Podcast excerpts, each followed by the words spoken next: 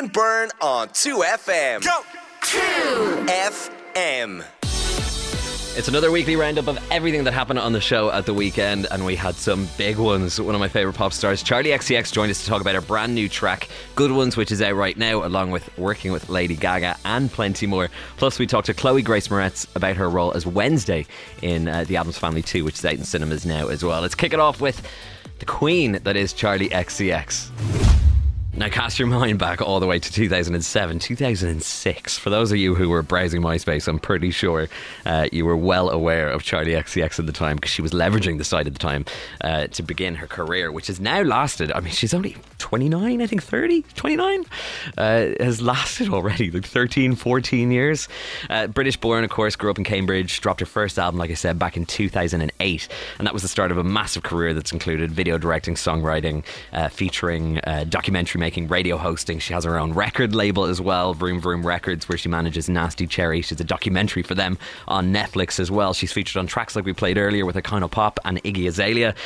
And she released an album last year, which I think was one of the toughest things I've ever seen an artist do publicly, which was How I'm Feeling Now. She recorded it and produced it in 39 days in self isolation on her own, and it reflected on pretty much all our lockdown lives and, and what we were all going through at the time.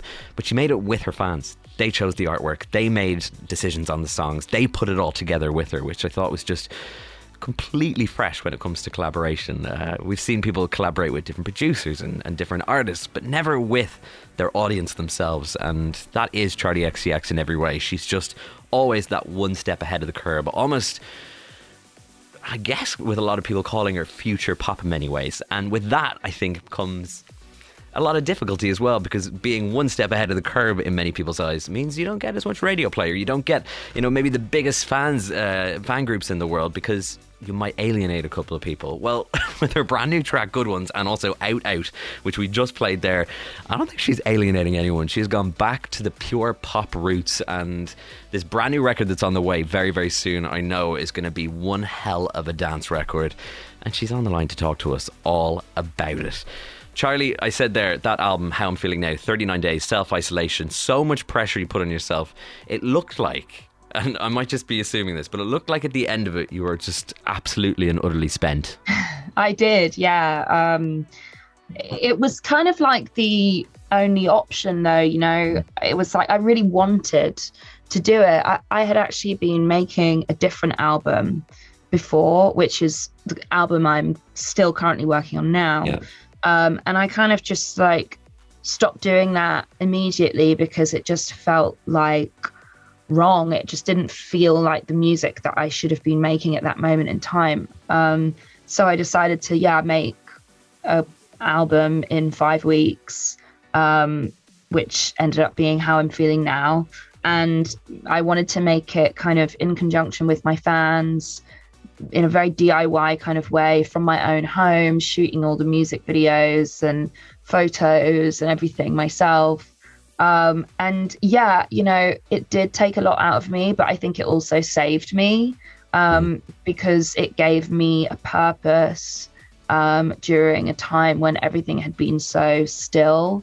Uh, for me, for the first time in in years, in forever, yeah, yeah. you know, um, and actually, when I finally released the record, then I had a breakdown because I was like, I was like, who am I? You know, uh, I had like the delayed reaction that I think a lot of people had at the beginning of the pandemic. Yeah. I was um, scared because I was, I was, I was, there was part of me that said, "Oh my god, we're not going to get any music from Charlie for a while now." Because, right, right. and then of course, all of a sudden, you release three songs in a row, pretty much over yeah. the last course of the last month. So, yeah, yeah, yeah, yeah. Uh, went from one to the other. Um, let's talk about that. The last month has been full of you, and I'm absolutely loving it. From 911 to um, you know your own track to Out Out. To, it's it's just we've been spoiled. Um, was that a plan that everything was all going to come out in one go? Because it was a, co- a course of about two three weeks where we had a new track from you literally every seven days. Yeah. Um, it, no, it wasn't. Well, it kind of was and wasn't the plan. Like I did want to come back with a big splash, but initially it began just with, okay, I'm going to release good ones. But then I had done the 911 remix for Gaga, and that had been sort of like, we were like supposed to release that many times, you know. Mm. Um, Yeah. but I think just because there were so many artists who were on that collaboration remix album, and there was so many approvals, and there was just like a lot for uh, Yeah. you know to handle. I think it just sort of happened that it got pushed back and then it got released. And actually, I'm really happy that it came out at the time when it did because I think it was sort of a snippet of like the old me kind of Yeah. with the new me. And then without Out, again, that sort of just like randomly happened kind of last minute. Like Joel and Jax are like, we have this song, like, do you want to try some things on it? And it worked, you know? And so it all just happened at once. But I think that's quite me in a way to be like. Oh, like, it's you in a pretty nutshell. yeah. you said there the old you and the new you. Um, is that a natural progression where you felt like this era of, of Charlie that you're, you're heading into right now came because it's something that you really wanted to do, or do you feel like it the, the era has kind of just come to you and happened naturally? Do you think do you think very carefully, I guess, about what direction it heads, or is it just a feeling? Um, it's kind of both, you know. I think with this album, I was very conscious that I wanted to do something extremely contrasting from the last. You know, how I'm feeling now was so DIY and made in a very kind of like rough and ready way. And this album, I wanted it to be like really, really glossy. And I think I always just want to do what people expect least of me. And I think I've been in this kind of experimental zone for quite a while that I think people were probably predicting that I would continue that. So I kind of just wanted to do the exact opposite. Mhm. Um, and then within the parameters of that, it's like I just feel what I feel. And I think I've really gravitated a lot towards quite an 80s sound for this record. It's dark, it's sort of sexual, it's empowering, it's also volatile. Um, and those are just the feelings that sort of happen as I was making it, you know? Well, that sounds like everything I want and need. So um, let's talk about that music video. I mean, absolutely and utterly, it was like a punch in the face. This, I, Oh, I- I actually think my jaw was on the floor for the whole thing. I was just like, um, how much fun was that? Just putting it together, but also just seeing the final product because it is, it just caught the internet, I think, by surprise. Well, thanks. Um, you know, it was so fun. Um, Yeah. I have always wanted to make a funeral themed music video, and I thought this song was like the perfect song for it because literally the the lyric is I always let the good ones go. So I wanted to make a very literal interpretation of that and be like, let's have a funeral for my boyfriend, my dead boyfriend, you know? Um, Yeah. But you know, I like storyboarded that whole video, every shot in my kitchen, drawing with like stick men in a really bad way. Oh. Like I really can't draw. So to see my drawings come to life um, with the director Hannah Lux Davis in Mm. like the most perfect way was truly amazing because it was such a great collaboration and we really like worked together to get it like exactly how I want, you know? So yeah, it was it was cool. It, it was perfect and I'm so happy that it came out the way that it did. yeah, she's incredible. She's her work. Yeah, is she's so good. amazing. Um, in terms of good ones, what were the what are the good ones throughout the years that you've written uh, that you've given away and let go? You wish you didn't let go.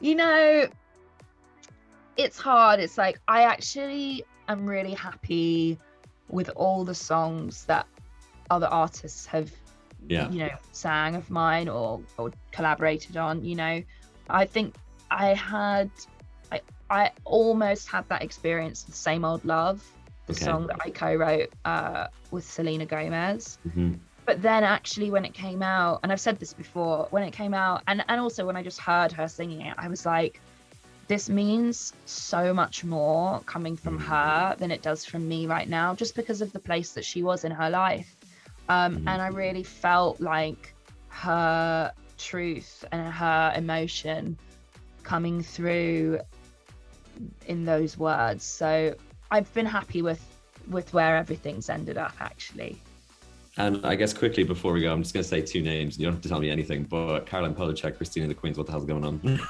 No comment. no comment. We're just great friends.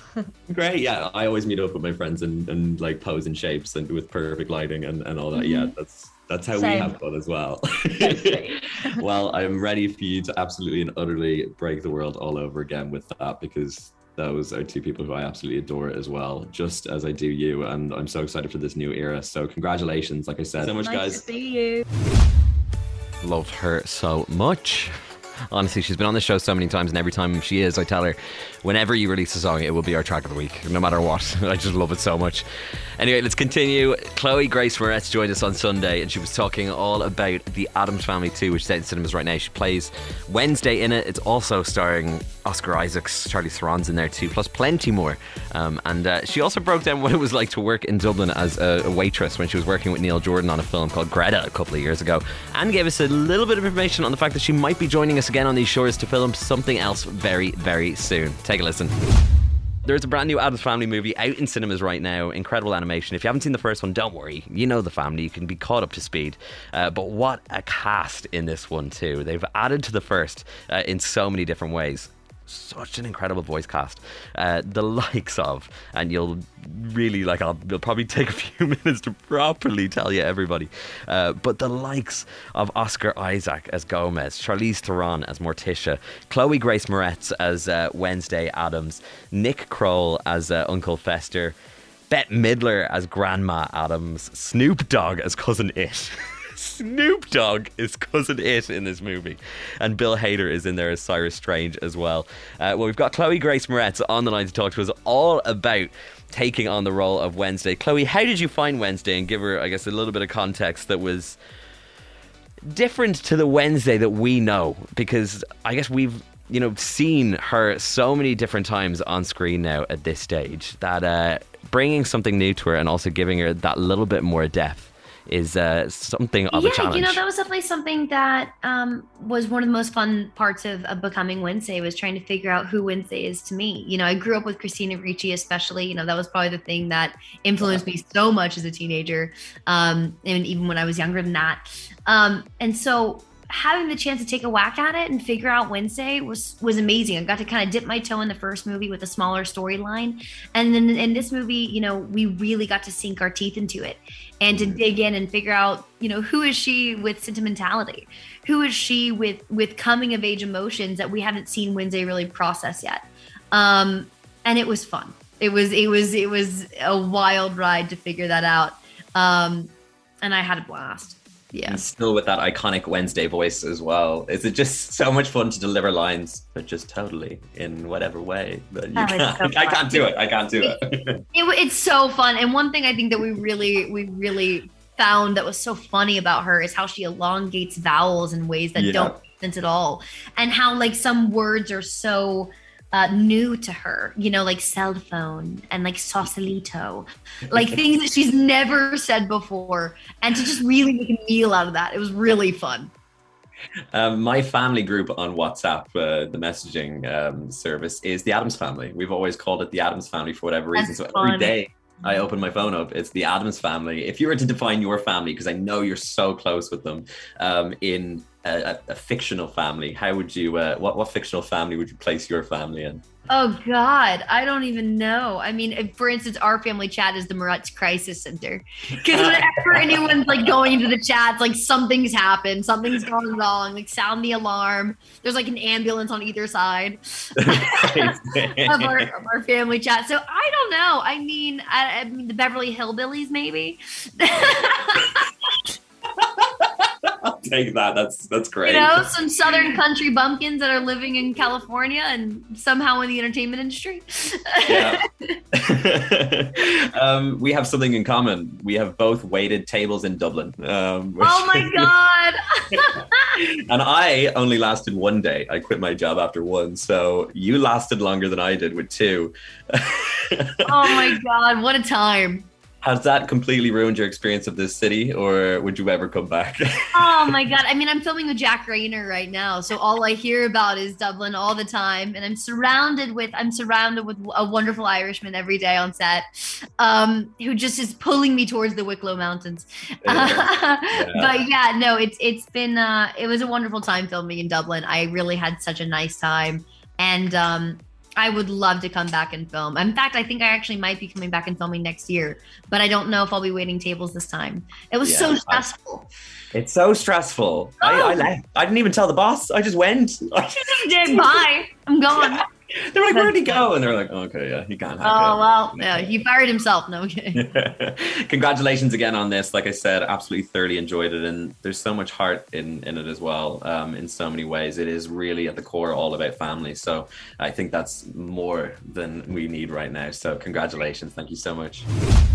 Stephen Byrne on 2FM. Go! 2FM.